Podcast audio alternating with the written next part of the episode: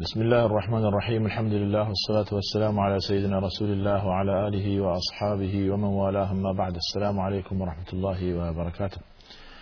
در برنامه پرسش و پاسخ در خدمت شما هستیم تا به نام فکس و تلفنی که برابر است و حوی سوال شرعی است و همچنین ایمیل که متاسفانه نتونستیم مدتی جوابش بدیم. در خدمت شما هستیم به این سوال‌های شما پاسخ بدیم. بیننده‌مون در رابطه با قرص‌هایی که استفاده میشه و نشاط آور است پرسیده آیا گناه هست یا گناه نیست. ببین هر چی که حالا قرص باشه یا مواد غذایی یا نوشیدنی باشه و حالت نشه و نشاط به انسان دست بده، این جزء همون قاعده کلی میشه که میفرماید کل مسکر و مفتر حرام، هر مست کننده و هر نشاط آورنده حرام هستش. بدیهی است که این از جزء حالا موادی است که معروف است به مواد مخدر یا نشاط آور.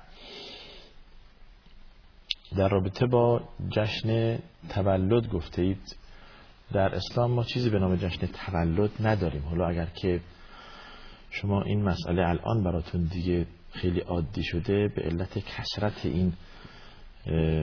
این جشن ها و عادی شدن این مسئله، گوییم که از اسلام و جزء اسلام است، در حالی که اینها بدعت در دین است.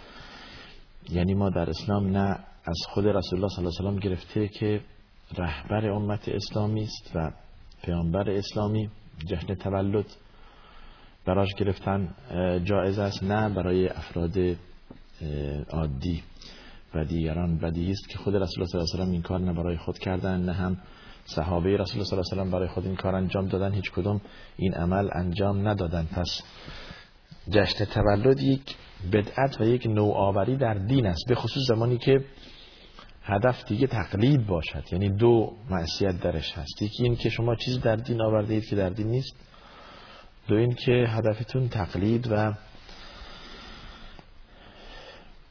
گام به گام یا پا به پای کسانی که دارند کارها و عمل غیر اسلامی انجام میدن، شما هم پشت سرشون این عمل را به تدریج و گام به گام انجام میدهید، گو این که خود اسلام این عمل را دستور به این عمل داده، در حالی که اسلام از این بری است. کل عمل لیس علیه من عمل عملا لیس علیه امرنا فهو رد. کسی که عملی انجام میده و دین اسلام و اسلام درباره آن چیزی نگفته باشد یا در دین اسلام نباشد بر خودش مربوطه و این میگن بدعت، نوآوری در دین. ممکنه بگید که این چه کار به دین داره جشن تولد؟ ما به عنوان یک مسلمان در خوشی و ناخوشی، در عروسی و عزا، بایست از بین اینها، بین عروسی و عزا، زندگیمان کلا بایست در چارچوب شرع و دین اسلام باشه و بدیهی است که دین اسلام دینی است کامل و جا نداره که من و شما و دیگران بیان بیفزاییم یا از آن بکاهیم. پس بنابراین اون چی که خدا در قرآن فرموده و اون چی که رسول خدا صلی الله علیه و آله در احادیث فرمودن، به آن پای بندیم، نه به غیر این دو. یعنی دو منبع و دو مأخذ اصلی اسلامی که کتاب خدا قرآن باشد و سنت رسول الله صلی الله علیه و آله که حدیث باشد. بسیار خوب.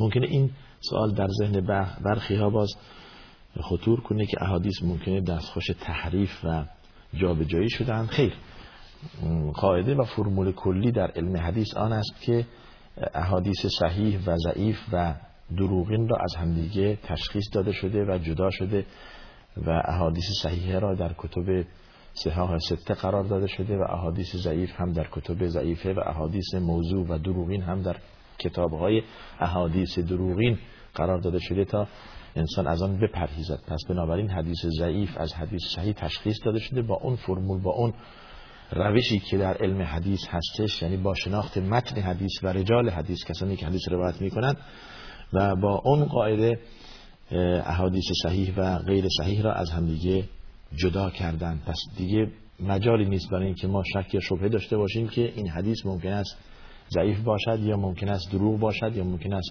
پیامبر همچون چیزی نفرموده باشد. یا امروزه اینقدر علما روی حدیث کار کردند که خیلی واضح و روشن است چه حدیثی صحیح است و چه حدیثی غیر صحیح.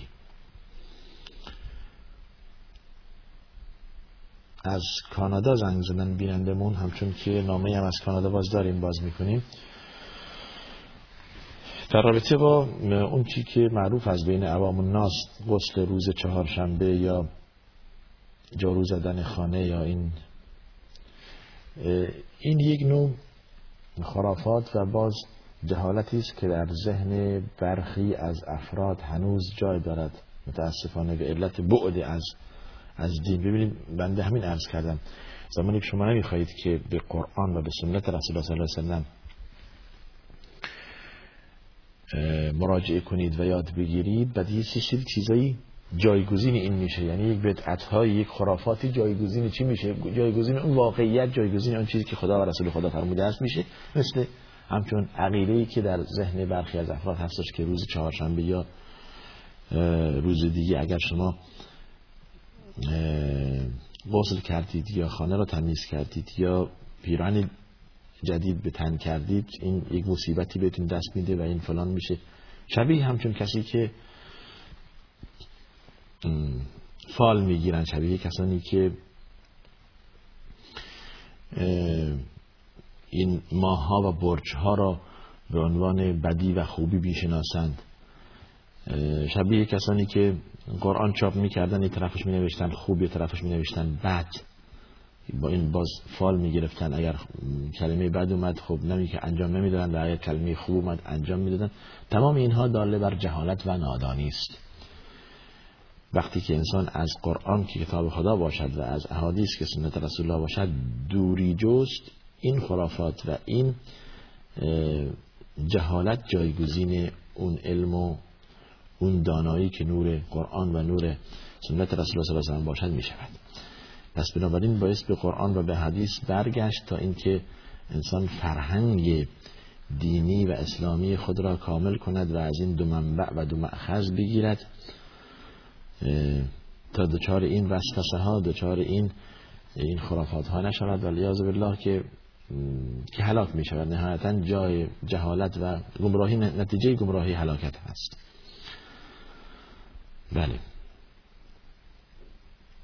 کسی که 2 بچه تلاسمی تا به حال داشته و دوباره حامله شده، حالا اگر سقط بکند، زمانی که اطباء همه نظریه دادن که این بچه بایستی که سقط بشه به علت این مرض ژنتیکی که در این 2 زن و مرد هست، اشکال نداره که سقط بشه، بهتر است که قبل از اصلا اینا نباید حامله بشن. اولا اینها این 2 نباید حامله بشن، یعنی کسی که دیگه این مشکل داره نباید حامله بشن، حتی اگر 2 همسر جوان هستن باید از هم دیگه جدا بشن. اگر میخوان که بچه دار بشن باید که اون زن با مرد دیگه ازدواج کنه و این مرد با زن دیگه ازدواج کنه، اینها دیگه به هم دیگه نمیخونن برای تولید مثل. حالا اگر میخوان که با هم دیگه زندگی کنن، هم دیگه را دوست دارن، نباید حامله بشه این خانم. به فرضی که حامله شد، قبل از 4 ماهگی حق داره که سقط کنه و بعد از 4 ماهگی دیگه خیلی مشکل این مسئله، بعضی اینکه روح در آن دمیده شد، مشکلی که فتوای جواز و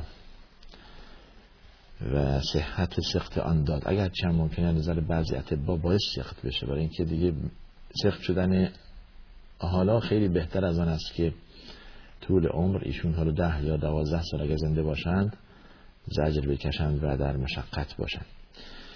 اگر چنین شد پس حق دارند که سقط کنند. بله، ختنه دختران گفتیم که واجب نیست، گفتیم واجب نیست، در حق دختران واجب نیست، ولی در حق پسران واجب است. واجب است که پسران ختنه بشوند و این جزء نظافت و پاکیزگی است و جزء فطرت امت محمد صلی الله علیه و سلم هستش. در رابطه با صدقه و خیرات به خواهر خود، اگه هر دو گفته اید که سید باشند، ببین در اصل آن است که سادات نباید از صدقات بگیرند و زکات، اما زمانی که از باب ضرورت شد اشکالی نداره، اگر ضرورت باشه اشکالی ندارد. زمانی که هیچ کس از اموال غیر از صدقات به آنها کمک نمی کند دیگه منبع و درآمد مالی هم ندارند، اشکالی نداره که از همون اموال که صدقه یا زکات باشند به اندازه‌ای که لازم دارند، به اندازه‌ای که مجبورند از این اموال استفاده کنند بردارند و مشکل خود را حل کنند با این اموال. عرض کردیم که بنی هاشم و بنی مطلب سادات نباید صدقه یا زکات بگیرند. بله. در رابطه با زکات اسهم پرسیده اید، به قیمت روز هست یا اینکه چگونه؟ ضمن این که بنده قصد تجارت با این ندارم. خب اگر شما قصد تجارت با سهام ندارید پس چرا رفتید سهام خریده اید؟ هدف از خرید سهام یعنی تجارت.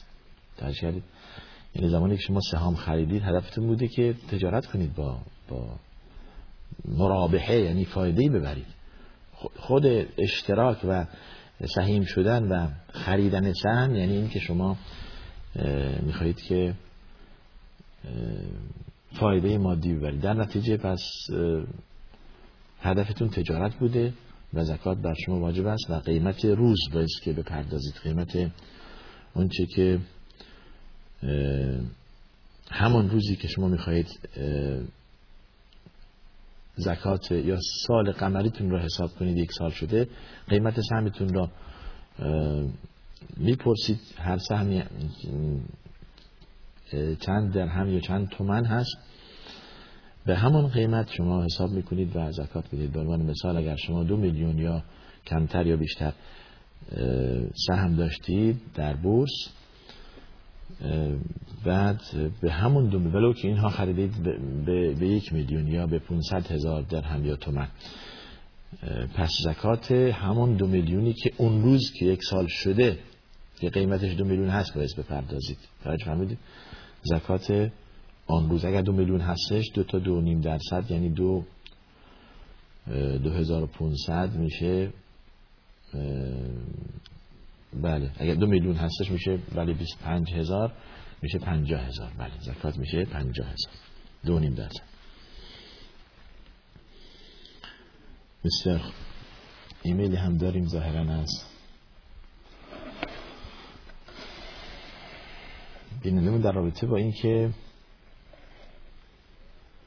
گفته صورتم جوش داره، بعد هنگام وضو گرفتن دو مرتبه این خون میاد، آیا از نو باید وضو گرفته؟ این که نماز باطل میشه با کثرت خون آمدن، اگر زیاد خون بیاد نمازتون باطل میشه، اما وضو قول صحیح آن است که باطل نمیشه. وضو قول صحیح آن است که باطل نمیشه و نماز شما رو باز دو مرتبه، اگر خون زیاد بود، عرض کردم اگر خون زیاد بود میرید و صورت رو میشویید و خشک میکنید، دو مرتبه به نماز میشید و برمیگردید. اما اگر که کم هستش، یعنی به عنوان مثال شما حتی چند درصدی قطره هم نمیشه، شما احساس میکنید که در صورت یا در جایی که جوش داره خون اومده، اون دیگه جزو بخشودنی هایی است که اسلام عفو کرده. همچون خون آمدن یعنی اون مقدار خون آمدن دیگه نماز را باطل نمی کنه. ضمن این که شما باید مواظب باشید این مسئله در کثرت و قلت آن، یعنی اگر بنا بود که شما در عضوی از اعضای وضوی خود یا در جای بدنتون در هنگام نماز خون بیاد، باید که مقدارش در نظر بگیرید که مقدارش کم هست یا زیاد. اگر مقدارش کم بود عرض کردیم جزء معفون عنه هست، یعنی دیگه بخشیده شده، چیزی به آن تعلق نمیگیره. بسیار خب برگردیم به نامه‌هایی که اومده. بینندمون از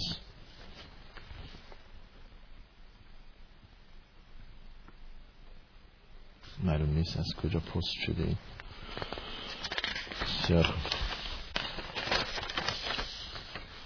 با تشکر از برنامه. ببینید این مسئله مولودخوانی و اینها بارها عرض کردیم دربارش، گفتید که مولودخوانی حرام است و اگر نیست خواندن آن بد است.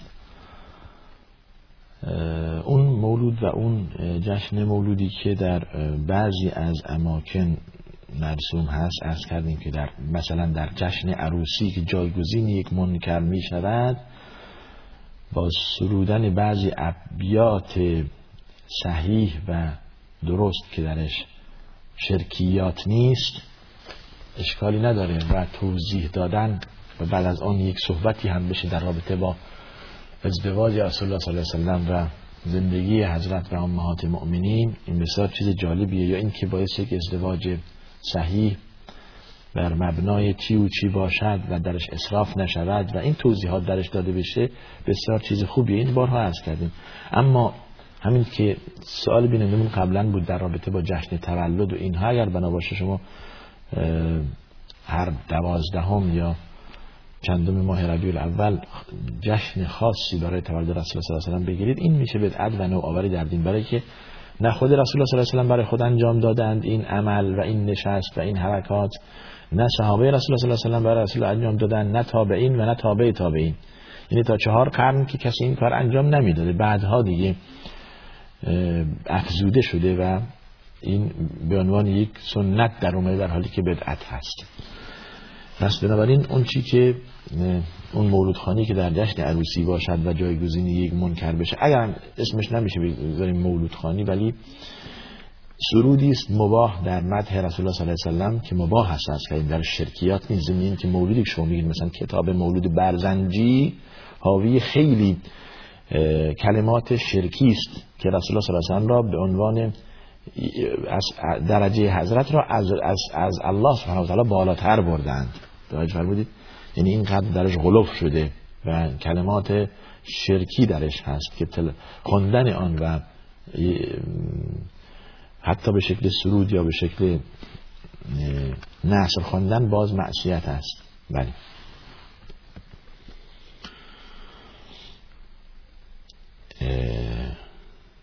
خواندن دعای قنوت در نماز صبح فرض است؟ خیر.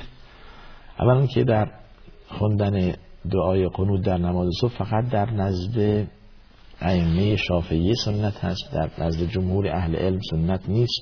اون هم سنت است اصلا، و اگر که فوت شد اشکالی نداره، سجده سهو نمیخواهد. توجه فرمودید؟ و اگر امام در نمازهای 5 وقت قنوت بخواند آیا اینش اون بهش میگن قنوت نازله؟ در نماز 5 وقت زمانی که امام دعای قنوت میخواند اون سنت است. بله، زمانی که مصیبتی به امت اسلامی وارد شد، حالا زلزله، سیل و خرابی و مرض یا وبا یا مشاکل دشمن و چیره شدن دشمنان اسلام بر کشورهای اسلامی، اینها اگر که در نمازها قنوت بخوانند این سنته و به محض زوال این مصیبت و مشکل قنوت هم قطع میشه. اون حدیثی که قنوت رسول الله صلی الله علیه و آله ثم ترک، منظور همین قنوت نازله بود. بله.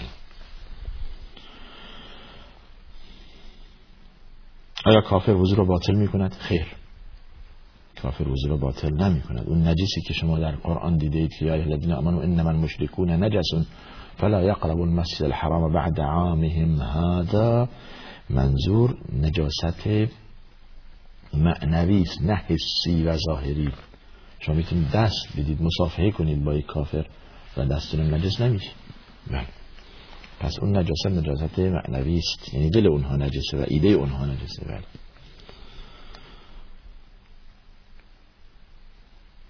زن و شوهر چی؟ در قول صحیح آن است که اگر به طور عمد نباشد و از روی شهوت نباشد باطل نمی‌کند. ضمن که این مسئله خلاف بین ائمه شافعی و حنفی است در بطلان و عدم بطلان. اونهایی که نظریه دارند که باطل می‌کند، اون ظاهر آیه اولا مستم النساء در رابطه با وضو که میگوید در سوره مائده، زمانی که لمس کردید و معنای ظاهر لمس یعنی دست زدن پوست به پوست دیگری بهش میگن لمس، این ظاهر معنای لمس هستش، وضو رو باطل میکنه بر ظاهر آیه. و ائمه احناف میفرمایند که معنای لمس یعنی جماع، کنایه از مقاربت هست به خاطر ادب قرآنی که نخواسته مجامعت را به کار ببره یا کلمه جماع و حمله سر شدن را به کار ببره، از اصطلاح مؤدبانه استفاده کرده که لمس یعنی کنایه از جماست. پس بنابراین لمس عادی وضو را باطل نمی کند، به احادیث دیگه هم این را تقویت می کند. روی هم رفتی قول وسطی ائمه مالکیه دارن بین این دو قول، بین باطل کردن و نکردن وضوی زن و شوهر. قول وسط آن است که اگر به طور عمد و از روی شهوت باشد وضو باطل می کند و اگر از روی شهوت نباشد باطل نمی کند و این قول وسط است و صحیح تر از بین بقیه اقوال. بسیار خوب. کسی که فاحشه یا زنا کرده است چگونه باز توبه کند؟ آیا بخشیده می شود؟ بین خود و خدا اگر توبه کرد و برای کسی بازگو نکرد و گناه و معصیتی که خدا آن را پوشانده، خدا آن را ستر کرده، ایشون خود را رسوا نکرد، خدا ایشون را می بخشد و زمانی که توبهش از ته دل باشد و پشیمانی و انابت و اراده قوی برای این که دیگه این عمل را انجام ندهد در برداشته باشد، بله توبه بخشیده میشه. بسیار خوب.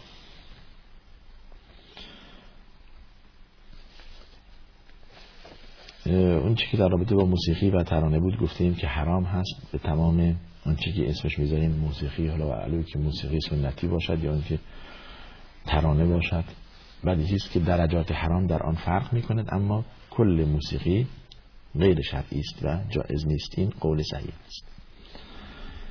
بله، به دلیل آیه‌ای که و من الناس من یشتری لهو الحدیث لیضل عن سبیل الله، گفتن لهو حدیث همون موسیقی و آواز و ترانه است.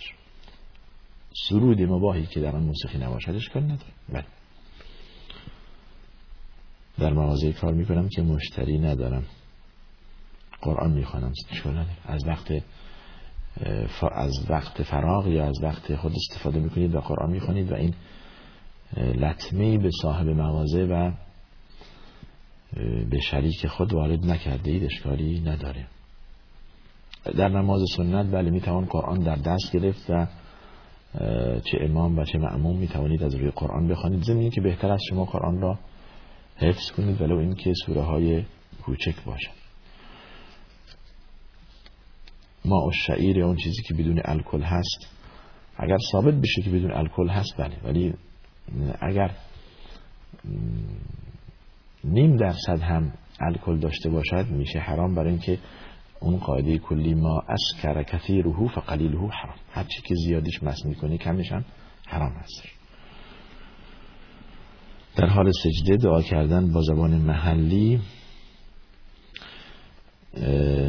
ببینید بهتر است که شما با زبان عربی دعا کنید، بهتر است که با زبان عربی دعا کنید. اگر دیگه نفهمیدید اشکال نداره که با زبان دیگری باشد، ولی دقت کنید که دعا را با زبان عربی اجرا کنید. اینم نامی از کانادا باز داریم، اینمون هم ایمیل فرستاده بودن برای ما، هم نامه فرستادن. حالا ظاهرا ما بیننده بون در کانادا زیاد شده. بسم الله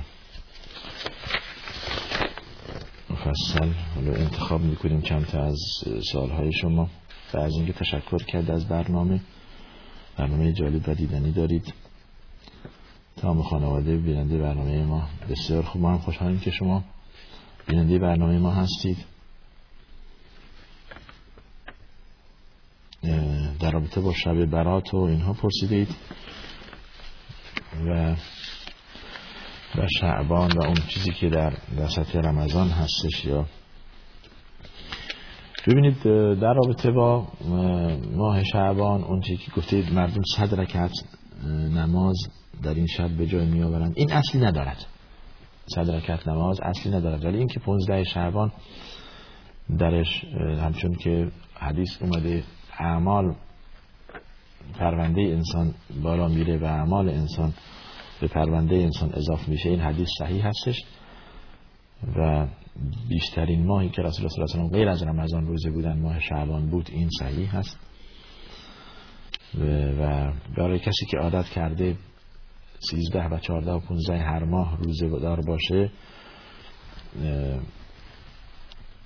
روزه میگیره در 13 و 14 و 15 شعبان اشکالی نداره، ولی کراهیت در بعد از 15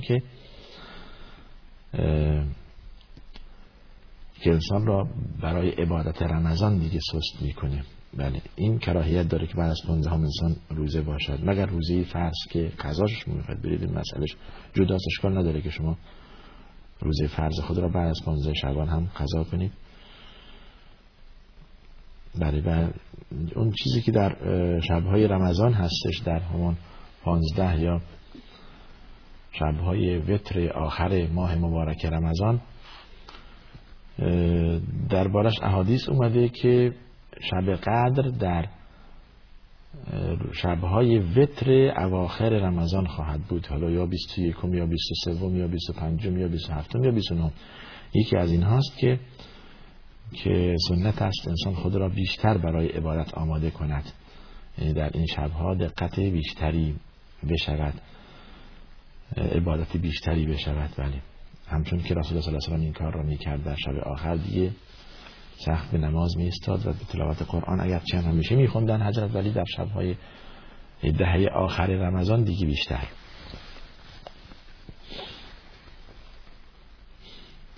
بعضی مردم در جمعه الوداع می‌خوانند، حالا یعنی در جمعه آخر ماه مبارک، این هم اصلی نداره، یعنی من این رو در کتاب یا در سنتی وارد نشده، در حدیثی وارد نشده. این بیننده بود از کانادا بود. بله بسیار خوب.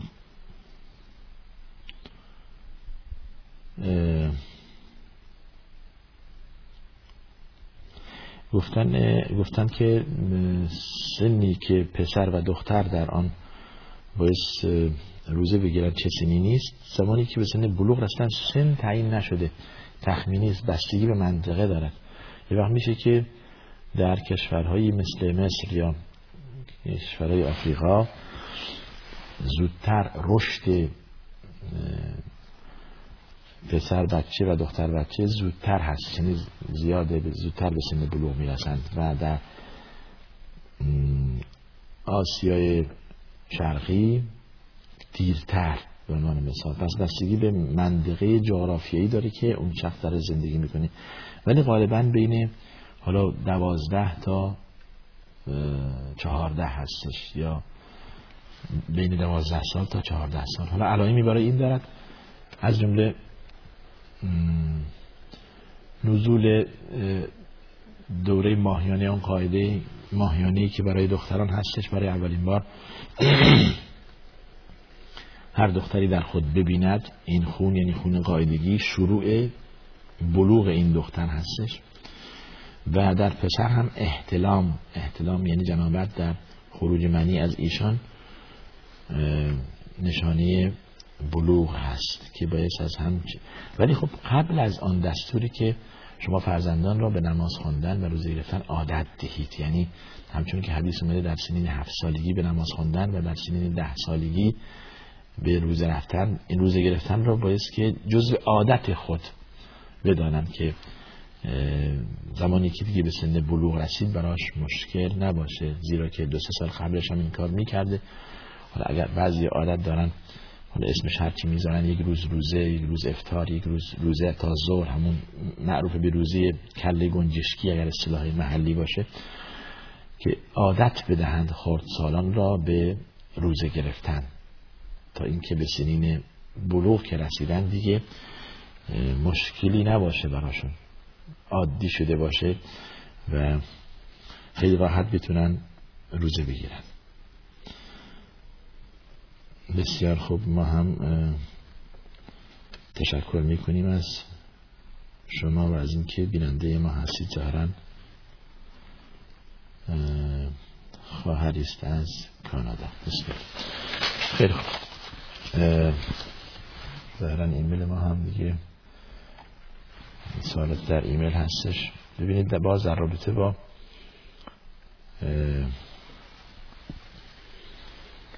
دهه آخر سوال کرده اید، دهه آخر رمضان یعنی همون عشر الاواخر، درش سنت است که عبادت و طاعت بیشتری باشد، همچون که عرض کردیم در آن قرائت قرآن بیشتر باشد، نماز شب بیشتری باشد، ضمن که شما نماز تراویح که میخوانید وتر نمیخوانید و میگذارید برای آخر که در خانه در منزل خود نماز شب بخوانید، یا اگر در جماعت اقامه شه در جماعت بخوانید.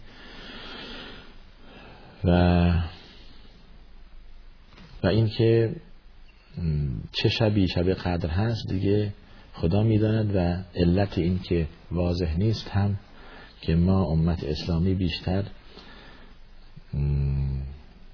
تلاش کنیم و کوشش کنیم که طاعت و عبادت، قیام لیل و قرائت و تلاوت قرآن بیشتری داشته باشیم و دعا، تا این که آخه همش 10 شب هست، حالا اگر همه رمضان رو حساب نکنیم 10 شبه.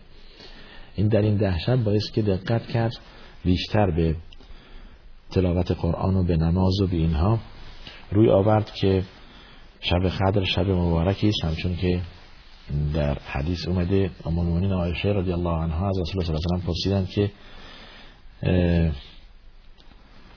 اگر اون شب را دریافتم چه بگویم؟ فرمود بگویید اللهم انک عفو تحب العفو فاعف عنی، خدایا تو بخشنده‌ای بخشیدگی را دوست داری، مرا ببخش. بهترین دعاست، خیلی مختصر و دعای مفید. و دعاهای مأثور دیگه و مباحی که شما برای سعادت دنیا و آخرتون هست میتوانید در همان شب دعا کنید.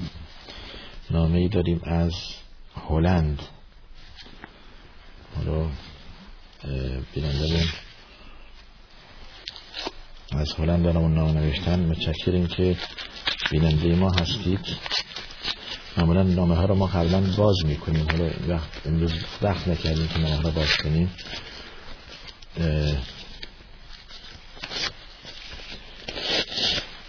بینندمون بیشتر از طریق تلفن پیامگیر برای ما نامه میفرستن، یعنی که ما اون صداشون و اون سوالی که دارن بعد منتقل میکنیم به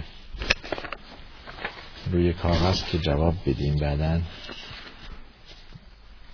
بله چند سوال دارن بینندمون در رابطه با بعض. تشکر از برنامه که دارن استفاده میبرن، در اروپا هستن. ما هم خوشحالیم که شما بیننده ما هستید از هلند. بینندمون آقای محمد یا بله حاج محمد، بسیار خوب.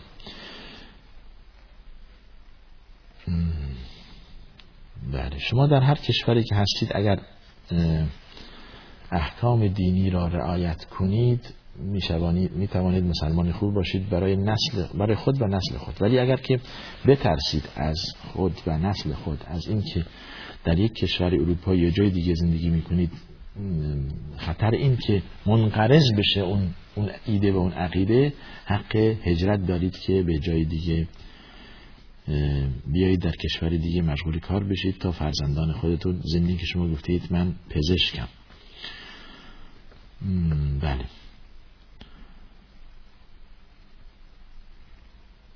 بله اگر که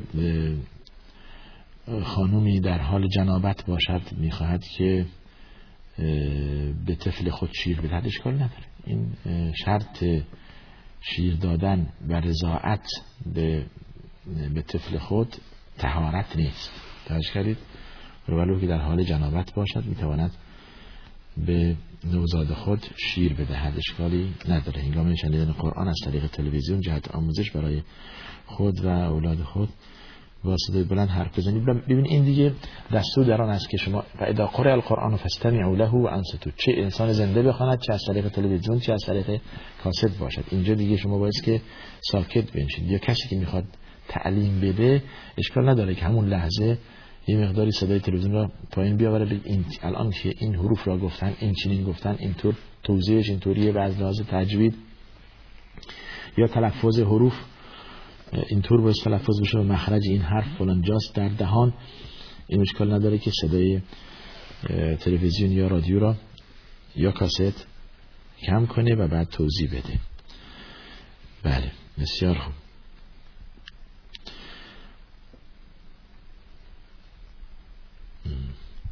در رابطه با نماز تهجد و نماز شب بارها گفتیم، نمازهای شب همچون که در حدیث میاد صلات اللیل مثنا مثنا، نماز شب دو رکعت هست. هر وقت که ترسیدید که خوابتون بره، دنبال حدیثی نمیگه بعد از نماز عشا وتر رو بخوانید و بخوابید، اگر ترسیدید که دیگه بیدار نشید برای نماز شب و برای نماز وتر. پس تعداد معین نیست. حالا اگر چند در حدیث اومده که رسول الله صلی الله علیه و سلم بیشتر از 11 رکعت نخوندن یا بیشتر از 8 رکعت نخوندن،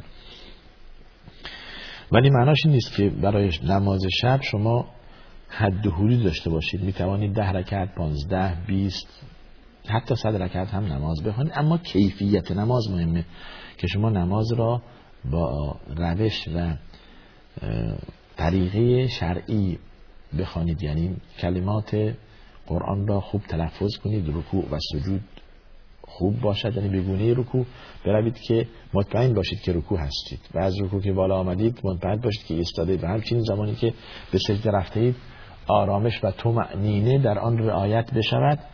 حالا این اگر که 2 رکعت باشد خیلی بهتر از آن است که شما 20 رکعت ولی با عجله بخوانید، چون که اون 20 رکعت ارزشی نداره ولی این 2 رکعت خیلی با ارزش.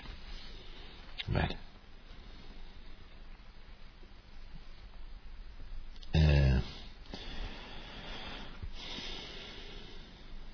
گفتید که منظورتون از ابرو تراشیدن چیست؟ در زنها حدیثی که وارد شده که زنان نبایست ابروی خود را باریک کنند، این حدیث صحیح هستش و به حالت طبیعی خود رها کنند، ابرو همینطور باشه، مگر ابروی غلیظ، یعنی ابروی باشه غلیظ و نامنظم و خیلی پرمو، ابروها به هم چسبیده، اون دیگه حق داره که زن ابروشو جدا کنه و به حالت طبیعی در بیاره. طبیعی زن منظورم اینه که غالبا عرض کردن که ابروی زنان غالبا باریک هست. پس بنابراین این حدیثی که نهی هست حدیثی که به 90% خانم ها ابروشون طبیعی است، دیگه لازم نیست به ابروی خود دست بزنن. حدیثش اینه: لعن الله الواشمة والمستوشمة والنامصة والمتنمصة والواصلة والمستوصلة. خدا لعنت کند زنی که ابروی خود را باریک می کند یا می تراشد یا می کند با منفاش، یا اون کسی که این کار را انجام می دهد، یعنی فاعل و مفعول هر دو،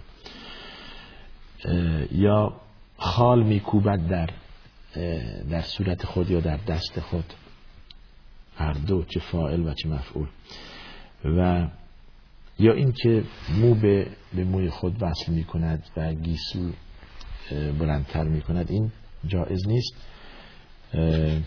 برای خانم ها عرض کردم، و مگر این که استثناء در این باشه، حالا یک زنی مثلا اصلا مو نداشته باشه، خود مرض پوستی داشته باشه، اشکال نداره که موی مصنوعی سرش بذاره، اصلا نیست. یا این که ابروش همچون که عرض کردم خیلی ضخیم باشه و حق داره که باریک کنه. بسیار.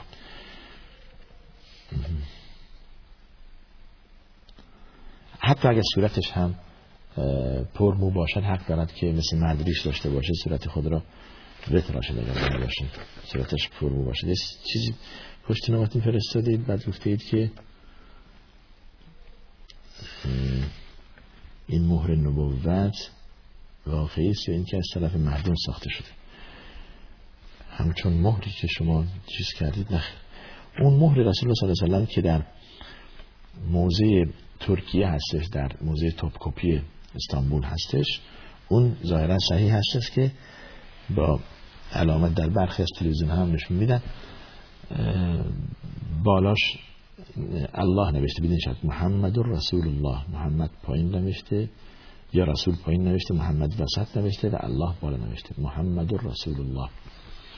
بله، از پایین به بالا شروع شده. اون مهر انگشتر رسول الله صلی الله علیه و سلم بود که به دست داشت. حالا این که شما گفتید یا اسرائیل یا میکائیل، اینها درست نیست و کلمه یا برای الله فقط به کار برده میشه. این چیزی که شما در نامتون اینجا نوشتید یا کپی کردید این صحیح نیست، به دلیل اینکه نوشته یا الله یا محمد، این جایز نیست. کلمه یا استغاثه فقط برای الله، فقط برای خداست، بس دیگه. فاذا سألت فاسأل الله، هرگاه میخواستی بخواهی از خدا بخواه. و اذا استعنت فاستعن بالله، اگر کمکی خواستی از خدا بخوا. کمک و مسئلت و دعا کردن فقط الله. در نماز ما میگویم ایاک نعبد و ایاک نستعین، خدایا تو رو میپرستیم نه غیر تو و از تو کمک میجوییم نه غیر تو. پس دیگه گفتن یا برای کسی دیگه جائز نیست، چون اینجا گفتید یا میکائیل یا جبرائیل و ننوشتید یا اسرافیل، تمام اینها جز اگر بنا باشه یا استعاذه باشه که کمک درخواست کمک کنید میشه شرک و میشه حرام. بسیار زکات فطر در رابطه باعث که پول بدهیم یا اینکه بهتر آن است که شما قوت بدهید نه پول، این در رابطه با زکات فطر هست. بارها عرض کردیم که در هر سال این سالهای رمضان این سال تکرار میشه که قوتی که ما مصرف میکنیم پرداخت کنیم برای فطر یا اینکه به قیمت آن قوت پول بدهیم. بهتر عرض کردیم که شما قوت بدهید، مگر اینکه در یک جایی که ببینید که این قوت حیف و میل میشه، پایمال میشه، یعنی اولا قوتتون ارزشی نداره مثلا به اون شکل یا فقیر ازش استفاده نمیره، مجبوره اگه بنا باشه که حالا در یک محله یا در یک روستا 100 یا 200 نفر میخواهند که فطریه خود را بدهند، بعد 5-6 تا فقیر در این محله یا در این روستا هست، همه بیشون بدهند. خب انواع اقسام برنج به عنوان مثال که امروز خوراک روزمره و طبیعی مردم شده، این برنج هر کدوم یک نوعی دارند، اگر بنا باشه این فقیر برنج رو روی هم بریزه و تشخیص نمیتونه بده که کدوم از چه جنسی از کدوم برنجه، بعد زمان پخت هیچ در نتیجه میاد که نه براش چلو آماده شده و نه غذاست، نه هم نمیتونه تصمیم بگیره که پس بنابراین اگر یا فراهم کردن یا نگهداری این قوت برای این فقیر مشکله، اون زمان دیگه شما به ازای این قوت پول میدهید بهش که برای استفاده کارهای دیگرش که احتیاج داره، کاربرد داره در خرید و در چیزهای دیگه. این بستگی داره پول دادن یا قوت دادن به حالت و وضعیت آن فقیر، چه وضعیتی دارد. شما وضعیت فقیر را در نظر بگیرید، بعد بهش قوت بدید که عرض کردیم اولاست، بهتره اگر بنا بود قوت بدید. یا اگر این روزه شما دقت کردید که این برنج هایی که تو کیسه هستش یک نوع برنج، مثلا حالا با علامت ها و مارک های معروفی برنج که شما میخورید قوت یک سالتون بوده در کیسه مخصوصش هست، اون را بدهید به فقیر. جالبه، خوبه که میدونه این بالاخره از چه نوعی برنجه که باز چگونه پخت و فراهم کرد. بسیار حالا بعد سالهای دیگه در رابطه با زکات فطر و روزه شوال و اینها مونده که وقت خودش انشالله بهش جواب میدیم. ظاهرا این نامه ها رو ما جواب دادیم.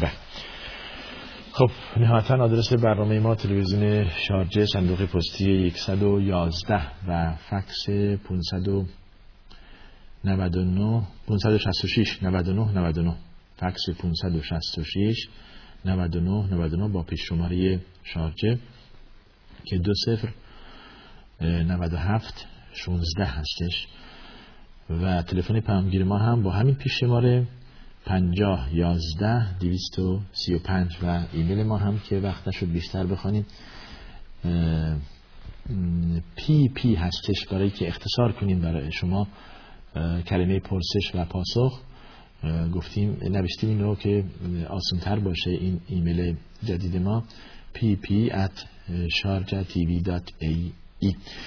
تا دیدار دیگر شما را به خدا میسپارم و آخر دعوانا علی الحمدلله رب العالمین و صلی الله وسلم علی سیدنا محمد و علی آله و صحبه اجمعین.